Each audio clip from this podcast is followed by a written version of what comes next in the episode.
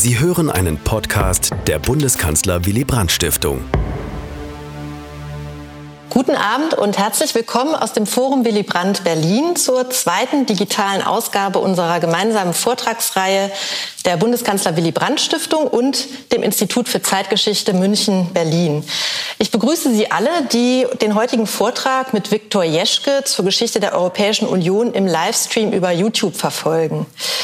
Nicht nur die Entwicklung der Pandemie, sondern auch die gute Resonanz auf die erste Ausgabe unserer Reihe Anfang September haben uns darin bestärkt, dieses Format weiter so fortzusetzen. Bevor Professor Dr. Hermann Wendker vom Institut für Zeitgeschichte unseren Gast gleich ausführlich vorstellt, schon einmal der Hinweis von mir, dass Sie Ihre Fragen äh, an Viktor Jeschke schon während des Vortrags und danach über die Chatfunktion des YouTube-Kanals stellen können. Ich werde diese Fragen dann anschließend in die Diskussion einbringen. Ich freue mich sehr auf den Vortrag und übergebe zunächst an Professor Dr. Hermann Wendker. Auch von mir schönen guten Abend. Ähm, ich freue mich sehr, Sie alle begrüßen zu dürfen und ich freue mich auch, Herrn Viktor Jeschke Ihnen vorzustellen. Herr Jeschke hat Geschichte und Politikwissenschaft an der Universität Bonn studiert, wo er unterbrochen von einem Auslandssemester an der Karls-Universität in Prag und einem weiteren an der University of St. Andrews in Schottland sowohl das Bachelor- als auch das Masterstudium der Geschichte erfolgreich abschloss. Bereits seine Masterarbeit hat er zur Einheitlichen Europäischen Akte von 1987 geschrieben, einem entscheidenden Schritt von der Europäischen Gemeinschaft hin zur Europäischen Union. Er blieb diesem Thema treu und hat dann 2017 ein Promotionsstudium aufgenommen zu dem Thema Europapolitische Zukunftsvorstellungen in Großbritannien, Frankreich und der Bundesrepublik in den 1980er Jahren, ebenfalls an der Universität Bonn. Mit dem Wechsel seines Doktorvaters Dominik Geppert von Bonn nach Potsdam ist auch Herr Geppert an die Universität Potsdam gekommen. Die Archivstudien zu seiner Arbeit sind weitgehend abgeschlossen und er steht kurz vor der Schreibphase. Von daher ein idealer Zeitpunkt für einen solchen Vortrag. Herr Jeschke, ich freue mich sehr, dass Sie zu uns gekommen sind, um zu dem Thema von der Gemeinschaft zur Union, Debatten zur Zukunft Europas 1984 bis 1992 zu referieren. Bitte schön, Herr Jeschke. Sehr geehrte Damen und Herren, ich äh, freue mich sehr, heute trotz der Pandemie zu Ihnen sprechen zu dürfen und möchte mich zunächst bei Professor Hermann Wendker und dem Institut für Zeitgeschichte äh, herzlich für die Einladung bedanken. Und mein Dank gilt natürlich auch Dr. Christina Mayer und der Bundeskanzler Willy Brandt Stiftung für die Organisation und äh, die Bereitstellung von Räumlichkeiten und besonders der Technik heute. Ich äh, werde Ihnen heute in circa 25 Minuten von meinem Dissertationsprojekt berichten, das äh, seit etwas mehr als zwei Jahren ähm, läuft und damit in der zweiten Hälfte der geplanten vier Jahre Laufzeit angekommen ist. In dieser Arbeit analysiere ich die Debatte zur Gründung einer Europäischen Union in jenen Jahren, als die Europäische Union noch eine Projektionsfläche für vielgestaltige Zukunftsvorstellungen war, weil es sie noch nicht gab und niemand genau wusste, was mit diesem Begriff eigentlich genau gemeint war. Wir sprechen hier im Kern von den Jahren ab 1987 bis zum Vertrag von Maastricht 1992, mit dem die EU dann gegründet wurde. Meine Arbeit befindet sich damit auf dem Feld der europäischen Integrationsgeschichte, die um Perspektiven der historischen Zukunftsforschung, jener geschichtswissenschaftlichen Subdisziplin, die sich mit dem Wandel von Zeitwahrnehmungen auseinandersetzt, erweitert werden soll. Mein Vortrag heute ist in zwei Teile gegliedert. Im ersten Teil stelle ich Ihnen mein Thema vor und führe in den historischen Kontext ein. Im zweiten Abschnitt werde ich die im ersten Teil entwickelten Arbeitshypothesen zu Forschungsergebnissen der historischen Zukunftsforschung in Beziehung setzen und danach fragen, wie es eigentlich zusammenpasst, dass die europäische Gemeinschaft just Ende der 1980er Jahre zu einem Zeitpunkt großer politischer Verunsicherung und weit verbreiteter Zukunftsangst das größte Reformprojekt seit ihrer Gründung forcierte. Ich möchte den ersten Teil meines Vortrags mit einer, mit einer Sonderausgabe des Eurobarometers beginnen. Es handelt sich um die Umfrage von 1987, der, die Jubiläumsausgabe anlässlich der Feierlichkeiten zu 30 Jahre römische Verträge, mit denen 1957 die Europäische Wirtschaftsgemeinschaft gegründet wurde. Das von der Europäischen Kommission in Auftrag gegebene Eurobarometer wurde jedoch nicht der Vergangenheit, sondern der Zukunft gewidmet. Unter dem Motto Europa 2000 wurden zehn konkrete Szenarien vorgestellt, für die die Befragten jeweils angeben sollten, ob sie ihr Eintreten erwarteten oder nicht. Und die Ergebnisse sind, wie ich finde, einigermaßen erstaunlich. Sie zeigen sehr eindrücklich, wie groß die Erwartungen an das Projekt Europa waren. Über 80 Prozent erwarteten, dass ökologische und terroristische Bedrohungen auf europäischer Ebene gemeinsam bekämpft würden.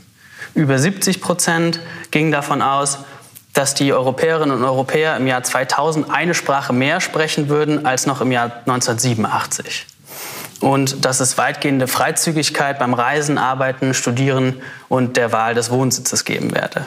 Immer noch eine Mehrheit erwartete, dass es bis zum Jahr 2000 eine Abstimmung zu einer europäischen Verfassung, die Wahl eines europäischen Regierungschefs und eine gemeinsame Währung geben würde. Nun gibt es teilweise signifikante Unterschiede zwischen den Mitgliedstaaten bei bestimmten Szenarien. Befragte aus Großbritannien standen einer gemeinsamen Währung beispielsweise deutlich skeptischer gegenüber als Befragte aus Frankreich oder der Bundesrepublik. Und die Umfrage sagt auch nichts darüber aus, ob die Befragten das Eintreten der Szenarien überhaupt wünschten. Der Gesamteindruck ist dennoch eindeutig. Die allermeisten erwarteten, dass ihr Leben in vielen Bereichen europäischer würde und dass der Ausbau des institutionalisierten Europas die Zukunft prägen würde. Dieses eindeutige Ergebnis überrascht deshalb, weil noch Anfang der 1980er Jahre viele den Abgesang auf die europäische Gemeinschaft angestimmt hatten. Der Begriff Eurosklerose hatte die Runde gemacht. Eine schleichende, aber eben doch totale Lähmung bringende Krankheit, die die Kräfte des westlichen Teil des Kontinents aufzuzehren drohte. Auch wenn die jüngere Forschung gezeigt hat, dass vieles an dieser pessimistischen Diagnose übertrieben war, war seit Anfang der 1970er Jahre doch eine gewisse Reformflaute zu verzeichnen. Das letzte europapolitische Großereignis war 1973 die Norderweiterung um Großbritannien, Dänemark und Irland gewesen. Danach beschäftigten die Gemeinschaft hausgemachte Probleme wie der Streit um den Beitrag Großbritanniens zum Gemeinschaftsbudget und viel gravierender noch die krisengeschüttelte Weltwirtschaft in der Folge der beiden Ölkrisen 1973 und 1979. Sehr aufschlussreich im Kontrast zu den Ergebnissen der Jubiläumsumfrage von 1987 ist daher das Eurobarometer aus dem Jahr 1981. Auf die Frage, wie sie die Zukunft der Gemeinschaft in den nächsten zehn Jahren einschätzten, antworteten nur knapp ein Drittel der Befragten, dass sie mit einer Stärkung der Bande zwischen den Mitgliedstaaten rechneten. Was war in den sechs Jahren zwischen den beiden zitierten Befragungen geschehen, dass sich die Zukunftserwartungen der Bürgerinnen hinsichtlich der europäischen Integration so drastisch verändert hatten? Zum einen erholte sich die Weltwirtschaft. Das äh, schaffte mehr Spielräume in der Europapolitik, denn auch hier ging es vornehmlich um die Verteilung von Geldern. So wurde 1984 endlich der lähmende Budgetstreit mit der britischen Regierung beigelegt und danach war der Weg frei für eine erste Reformrunde, die mit der sogenannten Einheitlichen Europäischen Akte von 1986, einem Vertrag zwischen den Mitgliedstaaten der Europäischen Gemeinschaft, ihren Abschluss fand. Beschlossen wurde, bis zum Jahr 1992 alle verbleibenden Handelshemmnisse innerhalb der Gemeinschaft abzubauen und so endlich einen echten gemeinsamen Markt zu schaffen. Damit erhielt das Gemeinschaftsprojekt schon einmal einen neuen Zukunftshorizont. Bis zum Jahr 1992 gab es noch viel zu tun. Außerdem wurden noch zaghaft erste institutionelle Reformen angepackt. So wurde das Europäische Parlament im Institutionengefüge leicht aufgewertet. Auch die außenpolitische Kooperation zwischen den Mitgliedstaaten wurde gestärkt oder zumindest institutionalisiert. Kurzum, von Eurosklerose keine Spur mehr, von Europa war wieder etwas zu erwarten. Dieser Stimmungswandel spiegelte sich in den Umfragen des Eurobarometers. Nun galt es, die wiedererweckten Erwartungen zu bündeln und in ein politisches Projekt zu überführen. Die einheitliche europäische Akte war ein solcher erster Bündelungsversuch gewesen, jedoch thematisch auf den Binnenmarkt verengt. Seit Mitte der 1980er Jahre deutete sich an, was der Rahmen für die übergeordnete Debatte zur Zukunft Europas werden würde. Das Projekt zur Gründung einer Europäischen Union. Doch was war mit Europäischer Union eigentlich äh, genau gemeint? Es war schwer, den Begriff auf den Punkt zu definieren. Im Auswärtigen Amt kam der für Europapolitik verantwortliche Ministerialdirigent Werner Ungerer bereits 1984 zu dem Schluss, es bedürfe einer Neubestimmung der europapolitischen Ziele der Bundesregierung. Zitat Unser Fernziel, die Europäische Union, muss zum Nahziel erklärt werden. Zitat Ende. Was mit dem Begriff genau gemeint war, musste er zugeben, war allerdings unklar. Der Begriff Europäische Union sagt an sich gar nichts, hielt er fest. Damit lag der Ministerialdirigent meines Erachtens nicht ganz richtig. Das Problem war nicht, dass der Begriff nichts sagte, sondern dass er vielen Menschen verschiedene Dinge sagte. Der Begriff Europäische Union war keine Erfindung der 1980er Jahre, sondern hatte Tradition. Wenn man nur den Begriff Union betrachtet, ist man begriffsgeschichtlich schnell im 18. Jahrhundert, beispielsweise bei den Vereinigten Staaten von Amerika, die sich in ihrer Verfassung das Ziel setzen, eine More Perfect Union zu schaffen. Dies ist sicher auch einer der Gründe, warum man bis lange in die Nachkriegszeit hinein synonym zur Europäischen Union auch von den Vereinigten Staaten von Europa sprach. Winston Churchill beispielsweise forderte die Gründung der United States of Europe, benutzte daneben aber auch den Begriff Union. Ebenso der italienische Kommunist und Föderalist Altiero Spinelli, der sich in den 1980er Jahren mit aller Kraft für die Gründung einer EU einsetzte, sich in früheren Phasen seines Schaffens die, EU, die USA explizit als Vorbild nehmend für die Gründung der Vereinigten Staaten von Europa eingesetzt hatte. Blickt man auf die Geschichte des Begriffs Europäische Union in der Zeit seit dem Beginn des Integrationsprozesses in den 1950er Jahren, fällt auch hier auf, dass der Begriff Europäische Union schon früh Teil des Diskurses über die Zukunft Europas war. So wurde der Gründungsvertrag der EWG von 1957 in der Entschlossenheit unterschrieben, das Fundament für die immer engere Union zu legen. Der Bezug auf eine Union als der Finalität des Integrationsprozesses wurde dann in den 1970er Jahren erneuert und konkretisiert. In den Beschlüssen des Gipfels der Staats- und Regierungschefs der Mitgliedstaaten aus dem Jahr 1972, später dann Europäischer Rat genannt, hieß es, Zitat, die Mitgliedstaaten der Gemeinschaft bekunden ihre Absicht, vor Ablauf dieses Jahrzehnts die Gesamtheit ihrer Beziehungen in eine Europäische Union umzuwandeln. Zitat Ende. Der Bericht, der als Grundlage für diesen Umwandlungsprozess dienen sollte, wurde 1975 von dem belgischen Premierminister Leo Tindemans vorgestellt. Hier wurde zum ersten Mal in einem offiziellen Dokument eine umfängliche Definition des Begriffes Europäische Union vorgenommen. Demnach gehörte dazu ein gemeinsames Auftreten in der Außenpolitik, aber beispielsweise auch eine Sozialpolitik, die darauf abzielte, ähm, ökonomische Unterschiede innerhalb der Union abzubauen. Wichtig war außerdem die Festlegung auf einen graduellen Prozess. Die EU sollte demnach nicht mit einem großen Paukenschlag, beispielsweise einem Akt der Verfassungsgebung, ähm, gegründet werden, sondern durch die kumulative Wirkung einer Vielzahl von Einzelinitiativen, die in die Richtung der Europäischen Union wirkten.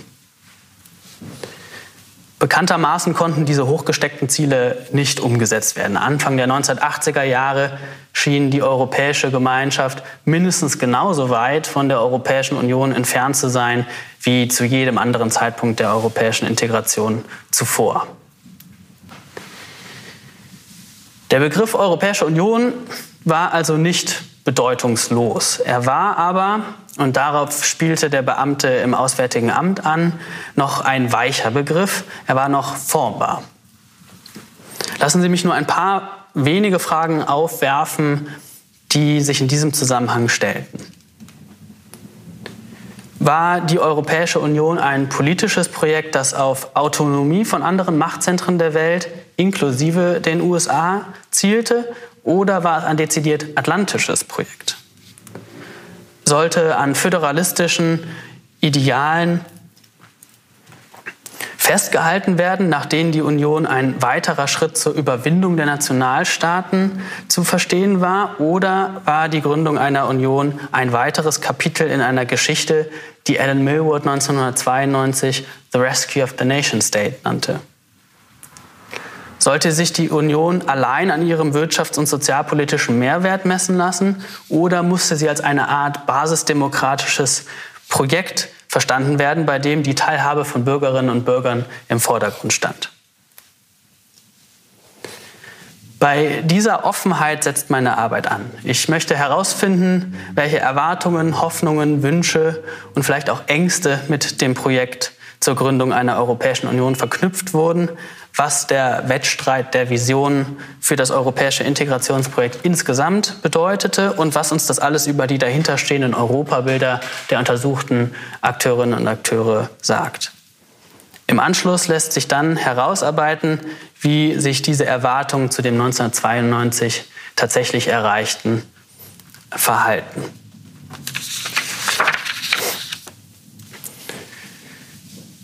Im zweiten Teil meines Vortrags möchte ich die Befunde, dass der Integrationsprozess seit Mitte der 1980er Jahre Fahrt aufgenommen hatte und mit der Gründung der Europäischen Union einen Fluchtpunkt erhalten hatte, mit Erkenntnissen der historischen Zukunftsforschung kontrastieren.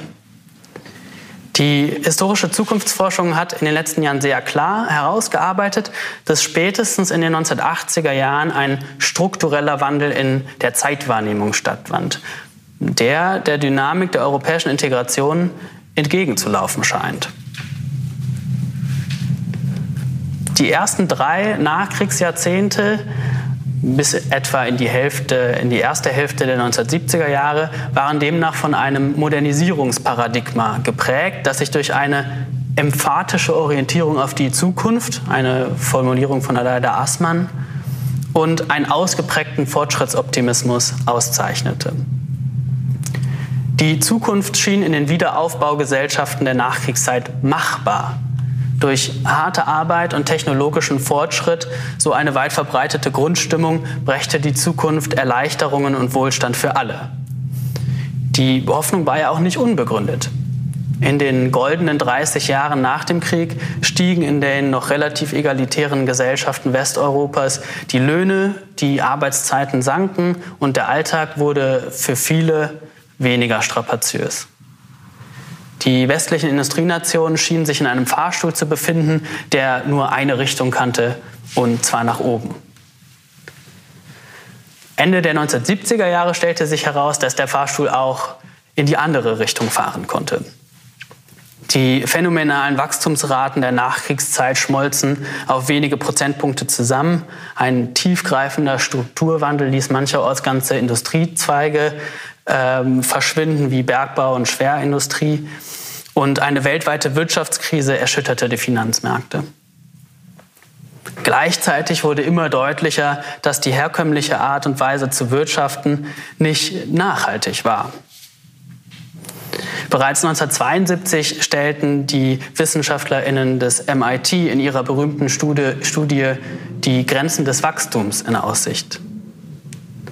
Anfang der 1980er Jahre wurde auch der Ost-West-Konflikt wieder spannungsreicher im Zusammenhang mit dem NATO-Doppelbeschluss und vor allem infolge des äh, Reaktorunfalls in Tschernobyl erschien vielen die Angst vor dem Atomtod keine reine Abstraktion mehr zu sein.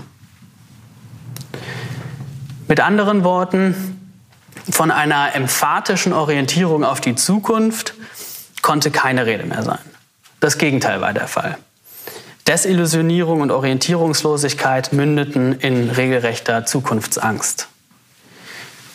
Die allgemeine Unsicherheit wurde schließlich durch den Mauerfall und den Zusammenbruch von Warschauer Pakt und Sowjetunion, bei allem Triumphalismus, den es selbstverständlich auch gab, eher noch verstärkt. Man muss sich das wirklich so vor Augen führen. Innerhalb kürzester Zeit brach da eine ganze Erfahrungswelt zusammen. Jacques Delors, Präsident der Europäischen Kommission, brachte die erwartungsvoll nervöse Stimmung in einer Rede vor der Humboldt-Universität 1991 auf den Punkt. Zitat Es sind enorme Energien freigesetzt worden, die sich noch längst nicht alle entfaltet haben. Wir spüren, dass wir in eine neue Phase der Geschichte eintreten. Zitat Ende. Wie passt die Binnendynamik der europäischen Integration zu diesem Strukturwandel der Zeitwahrnehmung? Zunächst scheint die Dynamik genau gegensätzlich. In dem Moment, als das Modernisierungsparadigma seine Strahlkraft endgültig verloren hatte, forcierte die Europäische Gemeinschaft ihr großes Zukunftsprojekt. In mancher Hinsicht wirkte das Projekt zur Gründung einer Europäischen Union tatsächlich seltsam aus der Zeit gefallen. Häufig wurden sprachliche Figuren und Denkmuster genutzt, die eher aus der Gründungszeit der Europäischen Gemeinschaft in den 1950er und 1960er Jahren stammten, also der Hochphase des Modernisierungsparadigmas. Sehr aufschlussreich ist in dieser Hinsicht der Europawahlkampf im Sommer 1989. Die CDU-CSU machte eine Wahlkampfzeitung mit der großen Überschrift mit Forschung und Technik die Zukunft gewinnen auf. Die FDP war sich in einem Flyer zur Wahl sicher, mit Sachverstand, Leistung und Engagement des Einzelnen, mit Vertrauen auf die Fähigkeit des Menschen, die Zukunft Europas gestalten zu können. Selbst ein britischer Minister der konservativen Tory-Partei, die normalerweise nicht durch übermäßigen Europa-Enthusiasmus auffiel, ließ sich in einer Wahlkampfzeitung mit dem Satz zitieren, We should look forward with enthusiasm because the price is so exciting. Begleitet von dieser Aufbruchseuphorie konnte der Vertrag von Maastricht wie der letzte Vertrag einer längst untergegangenen Welt wirken, das Relikt einer besseren Zeit. Die im ersten Teil dieses Vortrags beschriebene Dynamik von der Eurosklerose zu neuen Aufbrüchen schien sich von dem Wandel der Zeitwahrnehmung, den die historische Zukunftsforschung konstatiert, entkoppelt zu haben. So gesehen folgte der europäische Integrationsprozess einer starken Eigenlogik, die sich sogar von Mauerfall und Zusammenbruch des Warschauer Pakts nicht stoppen ließ. Die Mitgliedstaaten schienen noch darin bestärkt, das Reformprojekt Europäische Union trotz aller Widrigkeiten zu realisieren. Bei genauerem Hinsehen zeigt sich aber auch, dass die Gründung der Europäischen Union nicht besonders revolutionär war. Man könnte sogar sagen, der Vertrag war auch von einem starken, im Wortsinn konservativen Element geprägt, das als Reaktion auf die allgemeine Verunsicherung der Zeit nach dem Boom und insbesondere auf die epochalen Umbrüche der Jahre 1989 folgende interpretiert werden kann. Mit der Gründung der Europäischen Union wurde außer der phasenweisen Einführung einer Gemeinschaftswährung tatsächlich wenig radikal Neues versucht. Es wurde weder ein europäischer Sozialstaat noch eine gemeinsame Außenpolitik jenseits freiwilliger Kooperation etabliert. Das Ringen um die Rechte des Europäischen Parlaments war in den Debatten zur Gründung der Europäischen Union zwar von herausragender Bedeutung, von den Vereinigten Staaten von Europa mit dem Straßburger Parlament als einer von zwei gleichberechtigten Kammern nach dem US-amerikanischen Vorbild war man 1992 dennoch weit entfernt. Zum Nukleus einer transnationalen Demokratie wurde es vorerst nicht. Forderungen dieser Art hatte es durchaus gegeben. Im Angesicht des Zusammenbruchs der Erfahrungswelt Kalter Krieg griffen die verantwortlichen PolitikerInnen jedoch vornehmlich auf Reformprojekte und Verfahren zurück, die seit vielen Jahren diskutiert und oft bereits erprobt waren. Der Europäische Rat, in dem die Staats- und Regierungschefinnen der Mitgliedstaaten zu Gipfeltreffen zusammentreten, blieb das Zentrum der Macht. Die gemeinsame Außen- und Sicherheitspolitik war in weiten Teilen identisch mit der ähm, sogenannten äh, europäischen politischen Zusammenarbeit, einem Kooperationsforum für Außenpolitik, das bereits seit den 1970er Jahren existierte.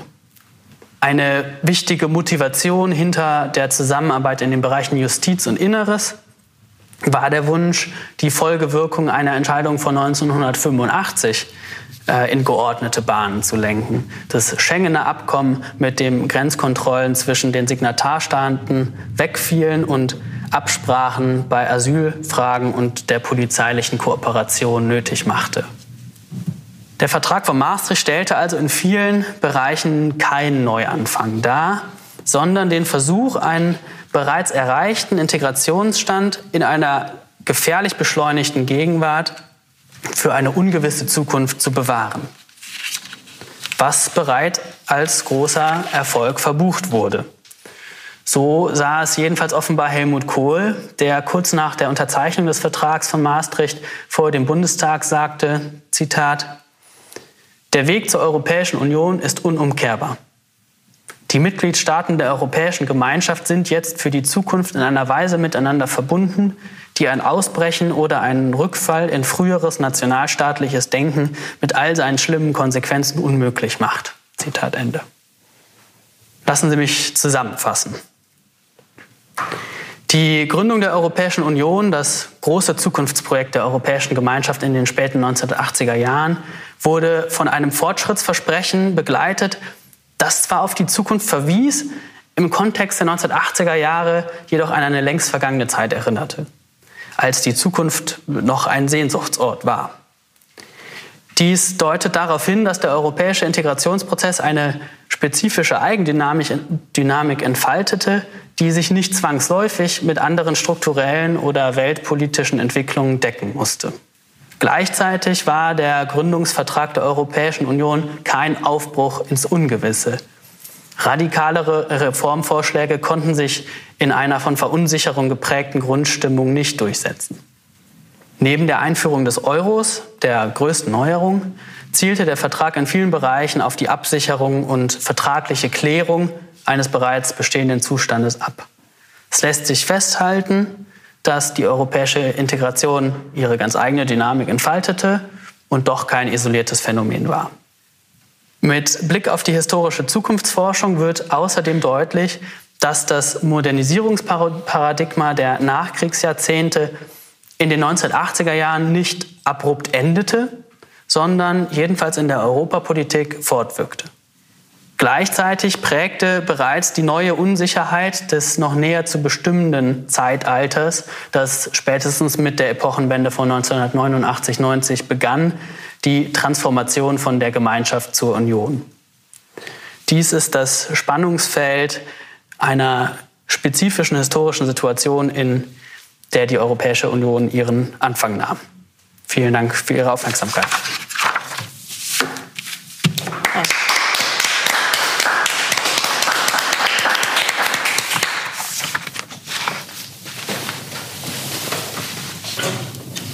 Ja, vielen Dank, Herr Jeschke, für einen ähm, sehr interessanten, thesenreichen Vortrag. Ähm, was mir am meisten dabei auffiel, war, dass Sie ja jetzt da die ähm, Zäsur von 1989-90 doch stark relativiert haben. Ähm, das scheint ja Sie so gar nicht so, so brennend zu interessieren. Ähm, das ja, wenn man jetzt allein diesen europapolitischen Blickwinkel äh, auf das Thema richtet, was Sie, wie Sie es ja tun, liegt das irgendwo nahe.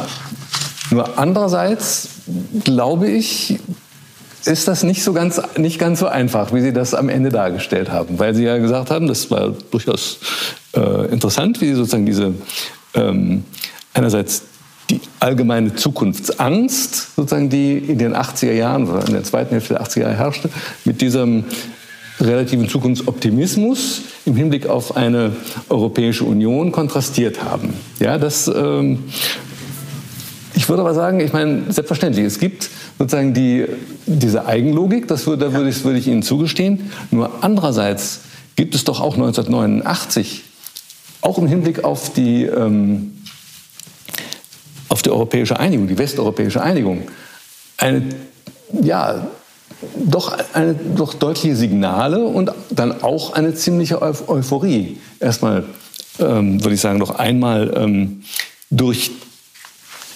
erstmal natürlich die Angst etwa von Mitterrand, das ist sozusagen ähm, im Zuge der deutschen Einheit sozusagen diese ähm, proeuropäische Politik Deutschlands ähm, zurückgestellt werden würde. Und diese Angst nimmt Kohl ja Mitterrand, sodass letztlich er sagt, nein, die, geht, die europäische Integration geht weiter und er macht ihm ja sogar ähm, gewisse Zugeständnisse, gerade im Hinblick auf den Euro. Ähm, das heißt, da gibt es schon ein gewisses Aufbruchssignal. Und dazu kommt, das finde ich wichtiger, sozusagen, dass nach 1989, 90 streben ja die ganzen osteuropäischen Staaten in diese ähm, europäische Gemeinschaft hinein.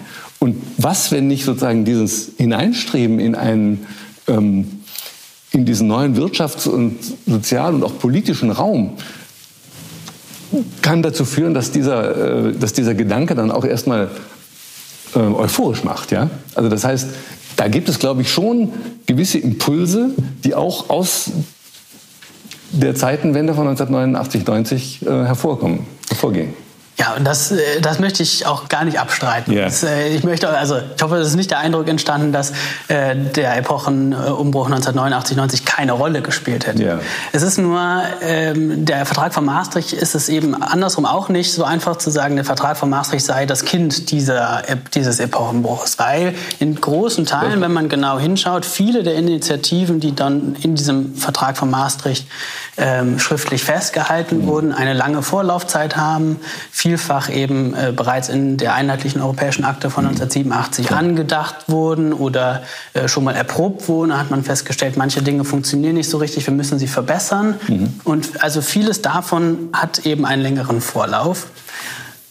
Ähm, und gleichzeitig, äh, und das habe ich äh, probiert äh, darzustellen, ähm, ist natürlich der, äh, die Gründung der Europäischen Union nicht ein isoliertes Phänomen, nicht loszulösen von dem historischen, dem weltpolitischen Kontext, in dem dann die Gründung stattfindet.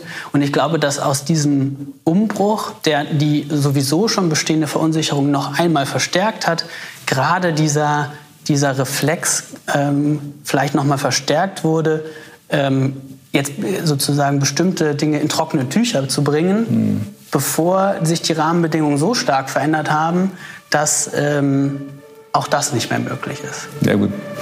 Ähm, teils, teils, würde ich sagen. Also auf der einen Seite, glaube ich, hat man doch 1989, 90 ähm, sicher Ängste, da, da, stimme ich Ihnen zu, gerade wenn man jetzt äh, sozusagen die Entwicklung in Ostmitteleuropa sich anschaut, ähm, in der Sowjetunion, was wird da draus, sozusagen, was sozusagen dieser alte Stabilitätsrahmen Warschauer Pakt, auch wenn es ein Zwangssystem war, zerbricht. Ja? Ähm, auf der anderen Seite gibt es aber doch ja auch eine positive Zukunftsstimmung. A, weil natürlich die, die Revolutionen in Ostmitteleuropa erfolgreich sind, weil das, das man glaubt ja damals sozusagen, das läuft alles auf äh, eine Demokratisierung hinaus, was ja im Großen und Ganzen ja auch der Fall gewesen ist. Ähm, Unterschiede gibt es natürlich. Ähm, das heißt, und natürlich hat ja auch die deutsche Einheit sozusagen durchaus gerade in Deutschland zu einer gewissen Euphorie beigetragen. Ähm, ja. In den anderen Ländern vielleicht weniger, auch da sozusagen gab es Unterschiede, aber ich meine, so, ich, ich glaube, ich weiß nicht, ich, also ich wollte nur sagen, kann man generell von immer von, damals gab es Zukunftsoptimismus, dann gab es Zukunftsangst. Ich glaube, das ist doch, muss man doch sehr stark relativieren und muss man auch differenzieren zwischen unterschiedlichen ähm, Bevölkerungsgruppen, Bevölkerungs- äh, und Teilen Europas. Natürlich, das ist äh, eine eher schematische Darstellung von ja, mir gewesen. Ja. Und natürlich gibt es da auch dann natürlich nationale Unterschiede, worauf Sie schon hingedeutet mhm. haben. Also 1989, 90 vor allem war vielleicht aus deutscher Perspektive stärker ein Glücksmoment, als es beispielsweise aus französischer Perspektive war. Ähm, und vielleicht auch ähm, aus äh, der Perspektive der Europäischen Kommission, die beispielsweise die große Sorge hatte, dass ähm, mit äh, einer ähm, ganzen Reihe von neuen Anwärtern auf äh, Mitgliedschaft in der Europäischen Gemeinschaft das Projekt äh, an seine Grenzen stoßen könnte. Also 1989, ähm, 90 bedeutete nicht, bedeutete ja, also auch Euphorie und äh, oder ähm, ähm, Triumphalismus auch äh, natürlich im Westen, aber eben ähm, weil man natürlich 1989, 90 auch noch nicht so genau wusste, wie das Ganze ausgeht, schon auch eine darunterliegende ähm, große Verunsicherung, würde ich sagen. Mhm. Vielleicht können Sie das alles etwas plastischer machen, diese Gleichzeitigkeit oder diese Widersprüchlichkeit, wenn Sie ein bisschen über die Akteure sprechen, die, mit denen Sie sich beschäftigen. Ähm, also ich hatte jetzt so ein bisschen diese Vorstellung, ähm, als ich Ihnen zugehört habe, da haben diese Bürokratie, diese Institutionen, die planten seit Jahren ähm, an ihrem neuen Konzept, an dem neuen Vertrag, an diesem neuen überwölbenden Konzept EU und ähm, hatten sich sozusagen in ihrem äh, waren in ihrem Tunnel und alles, was drumherum passierte, wurde ausgeblendet. Ähm, trifft dieser Eindruck zu? Und äh, erzählen Sie ruhig mal ein bisschen darüber, genau, mit welchen Akteuren, Akteurinnen haben Sie sich beschäftigt ähm, und welche Quellen haben Sie dazu herangezogen? Mhm. Also vielleicht zum ersten Teil der Frage. Ähm, man kann tatsächlich den Eindruck erlangen, dass äh, dieses, ähm, diese europäische Integration völlig isoliert behandelt wurde von allen anderen Themen, wenn man in die Akten zur speziell zur europäischen äh, Integration schaut. Die sind häufig schon sehr stark fokussiert dann auf so institutionelle Details und so weiter. Ähm, aber sobald es dann äh, in, ähm, um, die, um die großen Fragen geht, kommt natürlich die Geopolitik und kommt natürlich die Weltwirtschaft immer ins Spiel. Also am Ende ist schon allen Beteiligten auch klar, dass äh, sie mit dieser europäischen Integration, äh, diesem Projekt äh, ähm, nicht ähm, außerhalb der Geschichte stehen. Ähm, und dann gibt es eben immer wieder diese Momente, wo das dann so reinbricht, wie beispielsweise mit dem Mauerfall 1989 im November, als äh, dann so gewissermaßen, also mit aller Gewalt, so die, die äh, Geschichte in, die, ähm, in diesen ähm, in diese europäische Integration, die manchmal so ein bisschen isoliert wirken kann, hineinbrach. Ähm, zu Quellen und Akteuren, die ich mir anschaue. Ich ähm, schaue mir vor allem Regierungsakten aus Großbritannien, Frankreich und der Bundesrepublik Deutschland an als den drei größten und ähm, einflussreichsten Mitgliedstaaten, die aber auch für verschiedene politische Traditionen stehen, ähm, also dem deutschen Ordoliberalismus, dem französischen Dirigismus, wenn man es mal so schematisch macht. Und dann in den 1980er Jahren ähm, ähm, kommt dann auch eine neue Denkströmung aus äh, Großbritannien, die immer wichtiger wird, der Neoliberalismus. Ähm, äh, und natürlich stehen auch diese drei Staaten für größere Gruppen von Mitgliedstaaten, also Deutschland eben für ähm, die andere Staaten wie beispielsweise die Niederlande, die dem deutschen ordnungspolitischen Denken näher standen und ähm, Staaten wie Italien, Spanien, äh, Portugal, die äh, dem französischen äh, Politikverständnis mehr abgewinnen konnten. Und hinzu nehme ich die Europäische Kommission als einen nichtstaatlichen, supranationalen Akteur, ähm, gerade weil eine Geschichte der, ähm, eine Gründungsgeschichte der Europäischen Union ohne die Figur Jacques Delors einfach äh, schlechterdings nicht zu schreiben wäre.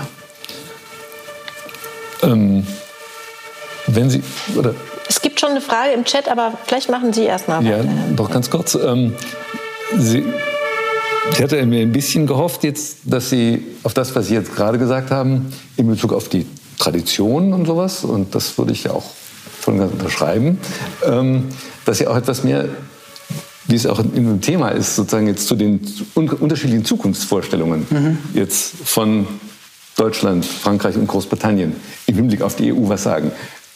Das ist natürlich ein großes Thema, aber können Sie vielleicht ein paar Stichpunkte äh, uns geben?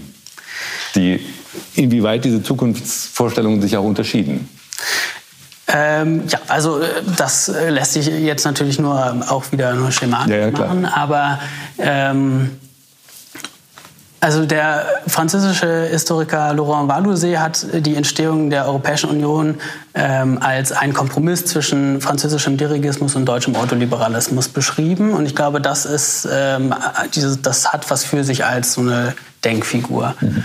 Ähm, also ähm, in der dirigistischen Tradition sind beispielsweise Projekte wie eine europaweite, also zentrale Arbeitslosenversicherung viel attraktiver. Ähm, das ist auch eine Forderung, die es aus Frankreich gab, beispielsweise. Ähm, und im deutschen ordnungspolitischen Denken ist, äh, das ist der Fokus viel stärker gewesen auf ähm, eine, also konsolidierte Haushalte und auf ähm, eine Konzentration in der Wirtschaftspolitik und Währungspolitik, einen Fokus auf äh, niedrige Inflationsraten und ähm, und dann kommt das, äh, das ein, ein neues Element eben mit dem britischen neoliberalen Denken hinzu, was ähm, sehr stark die die, den Markt in den Vordergrund stellt. Das beginnt schon 1986, 87 mit der einheitlichen europäischen Akte, wo eben dieser gemeinsame Markt bis zum Jahr 1992 ähm, anvisiert wird und dieses Marktdenken auch als eine, eine Zukunftsvision, in der ähm, also Europa über den Markt stark gedacht wird, ähm, wird dort sehr wichtig. Ja, vielen Dank. Ja, vielleicht ja, es gibt eine Zuschauerfrage. Frage von Bastian Knautz. Er schreibt, bereits im Kontext der einheitlichen europäischen Akte wurde die Umwandlung der EG in eine Europäische Union diskutiert. Kurz vor der Unterzeichnung hieß die Akte noch Akte über die Europäische Union. Man schreckte aber aus Angst, nicht genug für eine EU erreicht zu haben, davor zurück. Inwiefern tauchen diese Ängste vor der EU-Gründung bei den Verhandlungen zum Vertrag von Maastricht wieder auf? Das, äh, also erst vielen Dank, Bastian, äh, für die Frage. Schön, dass du dabei bist äh, heute. Ähm, dass die Angst gibt es tatsächlich, dass man sich fragt, ab welchem Punkt kann man eigentlich äh, von einer Union sprechen? Also welcher Grad an, an ähm, an Reform muss erreicht sein, damit man sich nicht blamiert gewissermaßen mit so mickrigen Reformen dann diesen großen ähm, Aufschlag äh, gemacht zu haben, Europäische Union. Und das hängt dann vor allem mit der Frage, soweit ich das sehe, äh, der Währungsunion zusammen. Also wenn man die Währungsunion nicht hinbekommt, so ist äh, die Vorstellung oder die Sorge, dann kann man das Ganze nicht mehr Europäische Union nennen. Ähm, ich habe mir das Zitat von Helmut Kohl notiert, was Sie am Ende äh, genannten dass er sich nicht mehr vorstellen könne, dass es nochmal einen Rückfall in nationalstaatliches Denken geben würde. Ähm, das hat sich ja leider auch nicht bewahrheitet, wie man in den letzten Jahren feststellen kann. Ähm, gut, er hat äh, zu diesem Zeitpunkt, wann hat er das gesagt? 1989? 91. 91, okay, also immerhin schon nach dem Mauerfall. Ähm, als ich, das ist natürlich noch lange vor der EU-Osterweiterung. Ähm, aber ähm, woher hat er diesen Optimismus genommen? Also das hat sicherlich auch was mit der Person Helmut Kohl zu tun, weil äh, Helmut Kohl ein notorischer Optimist war, wenn es um die europäische Integration ging. Ähm, und also auch äh, dass diese Europäische Union auch sein persönliches Projekt war in vielerlei Hinsicht und äh, wie Sie angedeutet hatten, auch in äh, Sachen Währungsunion auf Mitterrand zuging und äh, dort natürlich auch mit seiner mit seinem persönlichen politischen Kredit im Heimatland äh, in die Vollen gegangen war. Ja. Ähm, also da kommt dann ist vielleicht auch ein wenig so die Erleichterung kommt dann da zum Ausdruck, dass dieses Projekt tatsächlich geschafft wurde. Ähm, ja. Naja, klar. Ich meine, der Spruch von Helmut Kohl, die Pfalz ist meine Heimat, Deutschland ist mein Vaterland, Europa meine Zukunft. Ja, das ist äh, der Dreiklang, der ist schon da. Und ähm, es kann natürlich schon sein, dass bei Helmut Kohl, glaube ich, genau das greift, was sie auch für andere sozusagen kurz skizziert haben, sagen, dass Sie Ihre Vorstellungen äh, natürlich auf die EU insgesamt projiziert haben. Also deswegen hat der Kohl gesagt, natürlich, das ist unumkehrbar, das muss ja so sein. Ja, ähm, also das, ja. das glaube ich auch, dass das jetzt hier bei den ähm, bei so jemand wie Margaret Thatcher oder auch anderen britischen ähm, Politikern sicher anders gewesen ist. Natürlich, da gibt es ganz, also gerade im Ton eben große ja. Unterschiede. Und der, der Kontrast könnte zwischen Margaret Thatcher und Helmut Kohl nicht größer sein, genau. die dann aber 1991 ja nicht mehr Premierministerin ist. Ja klar, genau, das stimmt natürlich. Ja. Ähm. ja. Sie haben ja das Eurobarometer genannt äh, aus den Jahren 1981 und 87. Ja. Ne? Ähm, ist das, sind das die einzigen Quellen, in der Sie sich sozusagen mit der Rezeptionsgeschichte äh, der Gesellschaften in Europa befassen? Oder gibt es überhaupt andere Möglichkeiten, das äh, zu erforschen. Also wie reagierten die Gesellschaften in den unterschiedlichen äh, Mitgliedstaaten auf diesen äh, Erweiterungs- oder Reformprozess und der Begriff, mit dem Sie sich ja am, am, Anfang auch lange auseinandergesetzt haben, der Union. Also hatte der eine Resonanz? Haben die Menschen überhaupt damals begriffen, äh, was passiert und was jetzt den Unterschied ausmachen wird und wohin das geht. Oder auch die Frage, gab es äh, zu dieser Zeit dann Kampagnen, mit denen ganz bewusst so eine Art ja, politische Bildung auch über, über die europäische Integration betrieben wurde? Das steht in meiner Arbeit nicht im Fokus. Das ist etwas, was ich dann aufgrund der Vielzahl der Akteure ausklammern musste. Also, ähm, aber es ist natürlich eine spannende Frage. Also äh, man kann natürlich über die Presse probieren, so ein bisschen äh, auch die so gesellschaftliche Schwingungen stärker in die Arbeit mit aufzunehmen. Ähm, das Eurobarometer ist ähm, eine sehr dankbare Quelle in der Hinsicht, weil die in regelmäßigen Abständen und ähm, mit einer ganzen, also einer großen Vielzahl von Fragen äh, gemacht. Das sind große Umfragen jedes Jahr. Inwiefern also ich, ich, ich, möchte es fast ausschließen, dass die Bevölkerung als solche äh, genauer, äh, eine genauere Vorstellung davon hatte, was mit dieser Europäischen Union eigentlich gemeint war, bis sie dann kam. Weil das ja selbst die AkteurInnen, die das Ganze ausverhandelten, nicht so genau wussten. Ähm, das, es gab diese Verheißung, am Ende haben, haben wir eine Europäische Union und ähm, äh, aber äh, wie das genau zu füllen war, ähm, das war eben sehr, sehr offen. Ähm, also was es wohl gab, das, da kann ich äh, in gewisser Weise auch als Zeitzeuge sprechen. Mhm. Ähm, das ist, bezieht sich jetzt allerdings schon auf das Jahr 1993. Ähm, hat die Hans-Seidel-Stiftung eine Reihe von Vorträgen, also zwar ziemlich viele, äh, organisiert, die in ganz Bayern stattfinden sollten. Eben nicht nur an einem Ort, sondern an unterschiedlichen Orten. Sozusagen die Stiftung ging zu den Leuten. Ich weiß das, weil ich da auch mit dran teilgenommen mhm. habe an diesen Vorträgen. Ähm, und dann wurden die Bürger vor Ort eingeladen zu diesen Vorträgen. Immer an einem Samstagvormittag ähm, in ein großes Wirtshaus oder wo immer. Und dann wurde da, ähm, ja, ging es auch um die Geschichte der Europäischen der europäischen ähm, Gemeinschaften, das, das den Vortrag habe ich gehalten und dann noch und andere Dinge zur Bedeutung, für Gegenwartsbedeutung und sowas. Also das heißt, es gab schon da eine gewisse ähm, ja, Propaganda, würde ich mal sagen, Aufklärungsarbeit. Ja, das, äh, das gab es schon. Ähm, ich weiß jetzt nicht genau, wie das in anderen äh, Bundesländern war, aber gerade in Bayern wurde das zum Beispiel ganz intensiv betrieben. Ähm, also das ist ein kleiner, das ist interessant, ein kleiner ja, Hinweis. Ist, äh, ja. ist notiert. Ja, ja. Ich höre ich auch zum ersten Mal. Ähm. Es gibt noch einen Kommentar. Ja. Hier ist keine Frage, wenn ich das richtig sehe. Äh, Clément Gourmet schreibt, die Angst vor Deutschland ist ein roter Faden der französischen Europapolitik. Seit den 1950er Jahren hieß das Stichwort Kontrolle durch Integration. Ja, das ist natürlich auch die äh, Triebfeder hinter der ähm, Wirtschafts- und Währungsunion. Das ist äh, kein Geheimnis und das bestätigt sich auch äh, nach Lektüre der Akten, dass natürlich dieses Thema Einhegung der ähm, deutschen Stärke aus französischer Perspektive ähm, das, ähm, das durchschlagende ähm, Thema war bei jedenfalls bei der Wirtschafts- und Währungsunion. Jetzt zum Thema politische Bildung fällt ja. mir noch ein.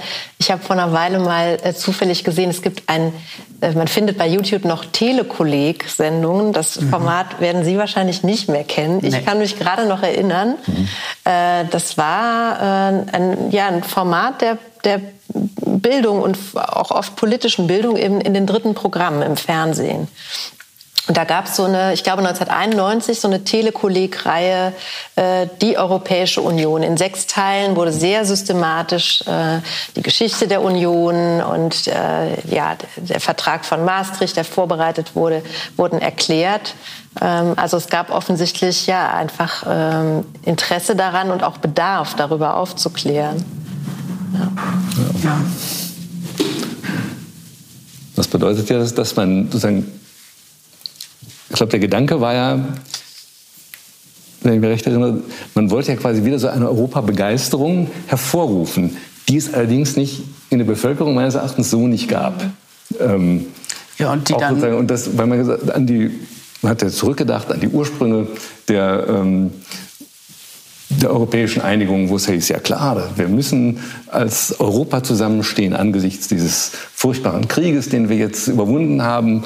Da ist doch jetzt nicht der Nationalstaat die Lösung, sondern da muss Europa die Lösung sein. Ja, das war doch die große, es gab ja auch eine gewisse Volksbewegung ja damals, die, die diesen Gedanken auch getragen hat. Und ich glaube, sowas wollte man irgendwie wieder installieren. Und deswegen hat man das versucht, mit diesen Bildungsangeboten ähm, zu schaffen. Ja, das, ja. Und, aber das ist, ähm, wie erfolgreich das war, ist dann eben die Frage, weil ja. dann gerade mit, mit dem Vertrag von Maastricht 1992 äh, ähm, dieser ähm, Permissive Consent, äh, Consensus, den es äh, mal gab oder vielleicht auch niemals so gab, aber mhm. jedenfalls nach 1992 dann auch der Euroskeptizismus eine größere Rolle gespielt hat. Ähm, das Referendum zum Vertrag von Maastricht in Frankreich ist nur ganz knapp ähm, für den Vertrag ausgegangen. In Dänemark äh, musste zweimal abgestimmt werden. Also ähm, da war es dann mit Europa-Euphorie auch äh, nicht mehr so weit tatsächlich. Und da ist dann eben die Frage, wiefern ähm, es eine so eine rhetorische Ebene gibt, äh, wo dieses ähm, äh, Fortschrittsnarrativ äh, nach wie vor bedient wird und ähm, äh, auch aus einem aus äh, also entgegenspringt aus ähm, den Auslassungen von SpitzenpolitikerInnen zu äh, diesen ähm, europäischen Fragen, aber gleichzeitig eben eine ähm, eine große Verunsicherung und eine, äh, eben ein, ein, eine Euphorie, die vielleicht nicht so tief dringt. Hm. Ja, richtig. Ähm, ich hatte Sie ja schon nach Ihren Quellen gefragt. Mich würde noch ein bisschen grundsätzlicher interessieren, wie sich ähm, welchen Stellenwert Ihr Thema im Moment in der zeithistorischen Forschung einnimmt. Also es ist ja zunächst mal ein klassisches, äh, oder war es jetzt über äh, Jahrzehnte ein klassisches Feld der Politikwissenschaft, äh, sich mit der, mit der Europäischen Union zu befassen. Und für die Historiker und Historikerinnen ist das Thema ja auch durch die Frage des Quellenzugangs jetzt erst in den letzten, ich würde mal sagen, fünf bis zehn Jahren langsam ähm, greifbar geworden. Ähm, versuchen Sie mal so ein bisschen Ihr Projekt zu verorten. Also gibt es im Moment viele große Projekte zur Geschichte der Europäischen Union? Ähm, und wie hat sich das Forschungsfeld da in den letzten Jahren verändert? Also auch wenn man dran denkt, äh, unter dem Eindruck äh, der Krisen der vergangenen Jahre in der EU. Also es stimmt, dass die europäische Integration lange Zeit auch historisch hauptsächlich von PolitikwissenschaftlerInnen ähm, beackert wurde und das hat sich schon in den letzten Jahren deutlich verändert. Also es gibt ähm, es gibt mittlerweile eine Vielzahl von, von ähm, großen und guten Studien aus, ähm, auf Quellenbasis zu vielen wichtigen Themen ähm, der europäischen Integrationsgeschichte und das geht auch bis weit in die 1980er Jahre schon hinein. Gleichzeitig ist natürlich Integ europäische Integrationsgeschichte immer auch mit besonderen forschungspraktischen äh, Hürden versehen. Also man muss dafür eben in äh, Archive meistens in vielen verschiedenen Ländern und muss dafür für eine Finanzierung äh, sorgen und so weiter. Äh, deswegen ist es äh, auch äh, nach wie vor kein ähm, kein Thema, was an jedem zweiten Lehrstuhl irgendwie ähm, prominent behandelt wird. Aber es gibt ähm, also durchaus eine, eine Reihe von jungen HistorikerInnen auch, die sich wieder stärker für dieses Thema interessieren, gerade auch, weil die Zukunft der Europäischen Union heute so ungewiss scheint. Und ich glaube, viele junge Leute, wo ich mich auch äh, dazu zähle, ähm, sich ähm, jetzt wieder stärker auch äh, mit diesem Thema auseinandersetzen müssen. Und dann natürlich gerät die Geschichte in den Blick. Es gibt natürlich auch diese, glaube ich, auch von der Europäischen Kommission durchaus geförderte äh, europäische Integrationsforschung mit einer eigenen Zeitschrift und sowas. Die, und das ist, und die hat, und, und da gibt es natürlich auch, glaube ich, jetzt immer mehr auch Historiker, die da mitarbeiten. Ja. Das waren, glaube ich, auch früher eher die Politikwissenschaftler, wie Sie es gesagt haben. Aber ich glaube, jetzt gibt es doch schon eine ganze Reihe. Ich würde auch jetzt in Deutschland zumindest mal drei nennen können, die, die, jetzt, an, die jetzt an solchen Themen arbeiten oder gearbeitet haben. Ja, also das... Ähm, Ja, ich, ich komme gerade, also ich war jetzt gerade im September im Historischen Archiv der Europäischen Union in Florenz. Das ist an diesem ähm, Institut angegliedert und ähm, da wird eben auch, ähm, ähm, also das European University Institute, äh, da wird auch äh, eben durch dieses, in, durch dieses äh, Archiv äh, dafür gesorgt, dass ein Aktenzugang besteht, was natürlich auch lange mhm. Zeit für gerade die Akten der ähm, europäischen äh, der Behörden in Brüssel nicht so leicht war. Und mhm. ähm, also auch infrastrukturell hat sich was verändert, ja. Wir kommen auf den letzten Drücker noch ein paar Fragen ja. rein. Die stelle ich Ihnen. Ich bündel sie mal und mhm. dann äh, versuchen Sie kurz zu antworten. Also nochmal ähm, Clément Gourmet, mhm. äh, der das Stichwort Kontrolle durch Integration vorhin brachte. Ähm, schreibt, Mitterrand bezeichnete die D-Mark als deutsche Atombombe. Wie, könnten Sie diese Idee in den Wie konnten Sie diese Idee in den französischen Akten wiederfinden und welche Rolle spielte Großbritannien neben dem deutsch-französischen Bilaterismus? Er fragt auch noch, Sie müssen vielleicht nicht alles beantworten, Sie knüpfen an die neueste Forschung an, welche die Gründung der EU als Krönung und in einer Longue Durée interpretiert. Wie können Sie diese Longue Durée mit der Zukunftsgeschichte verbinden?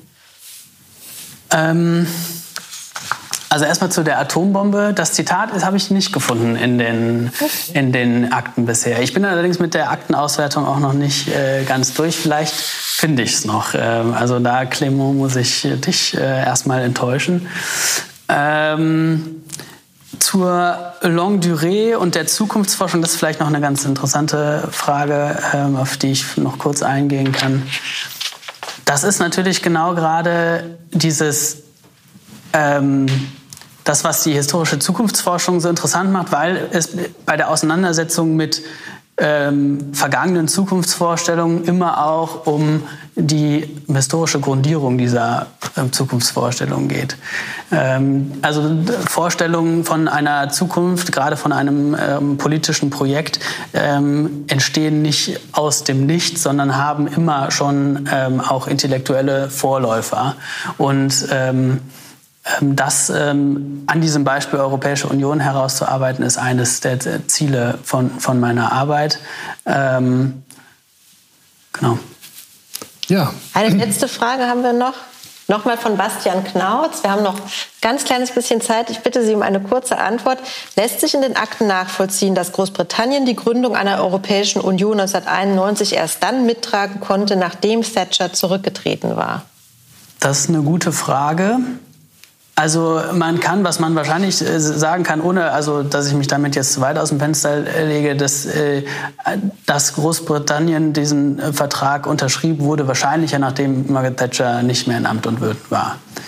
Ähm, das ist natürlich auch ein bisschen eine, eine kontrafaktische Frage. Was wäre, wenn sie noch an der Macht gewesen wäre? Das ist ein bisschen dünnes Eis, auf das ich mich als Historiker ungern begebe. Ähm, Aber ähm, natürlich macht es nochmal einen Unterschied, dass am Ende so wirklich, also dann auch während dieser intergouvernementalen Konferenzen, ähm, äh, Margaret Thatcher, die lange Zeit in einer Art Fundamentalopposition in vielen ähm, Bereichen verharrt hatte, ähm, nicht mehr da war. Ja. Gut, vielen Dank. Ja, dann danke ich Ihnen, Herr, Jeschke, vielen für diesen interessanten Vortrag, für diese lebhafte Diskussion. Ja, und Ihnen für Ihre Aufmerksamkeit. Wir freuen uns, Sie bei der nächsten Gelegenheit wieder begrüßen zu können. Genau, und auf die mache ich noch aufmerksam. Also auch von mir ganz herzlichen Dank. Am 17. November wird unsere Vortragsreihe digital fortgesetzt mit einem Vortrag von Christopher Seiberlich von der Uni Tübingen, der ähm, über die Nord-Süd-Politik in der Bundesrepublik, in Schweden und in den Niederlanden von 1969 bis zu den frühen 80er Jahren reden wird. Wir freuen uns auf Ihre erneute Teilnahme und ich wünsche Ihnen einen schönen Abend.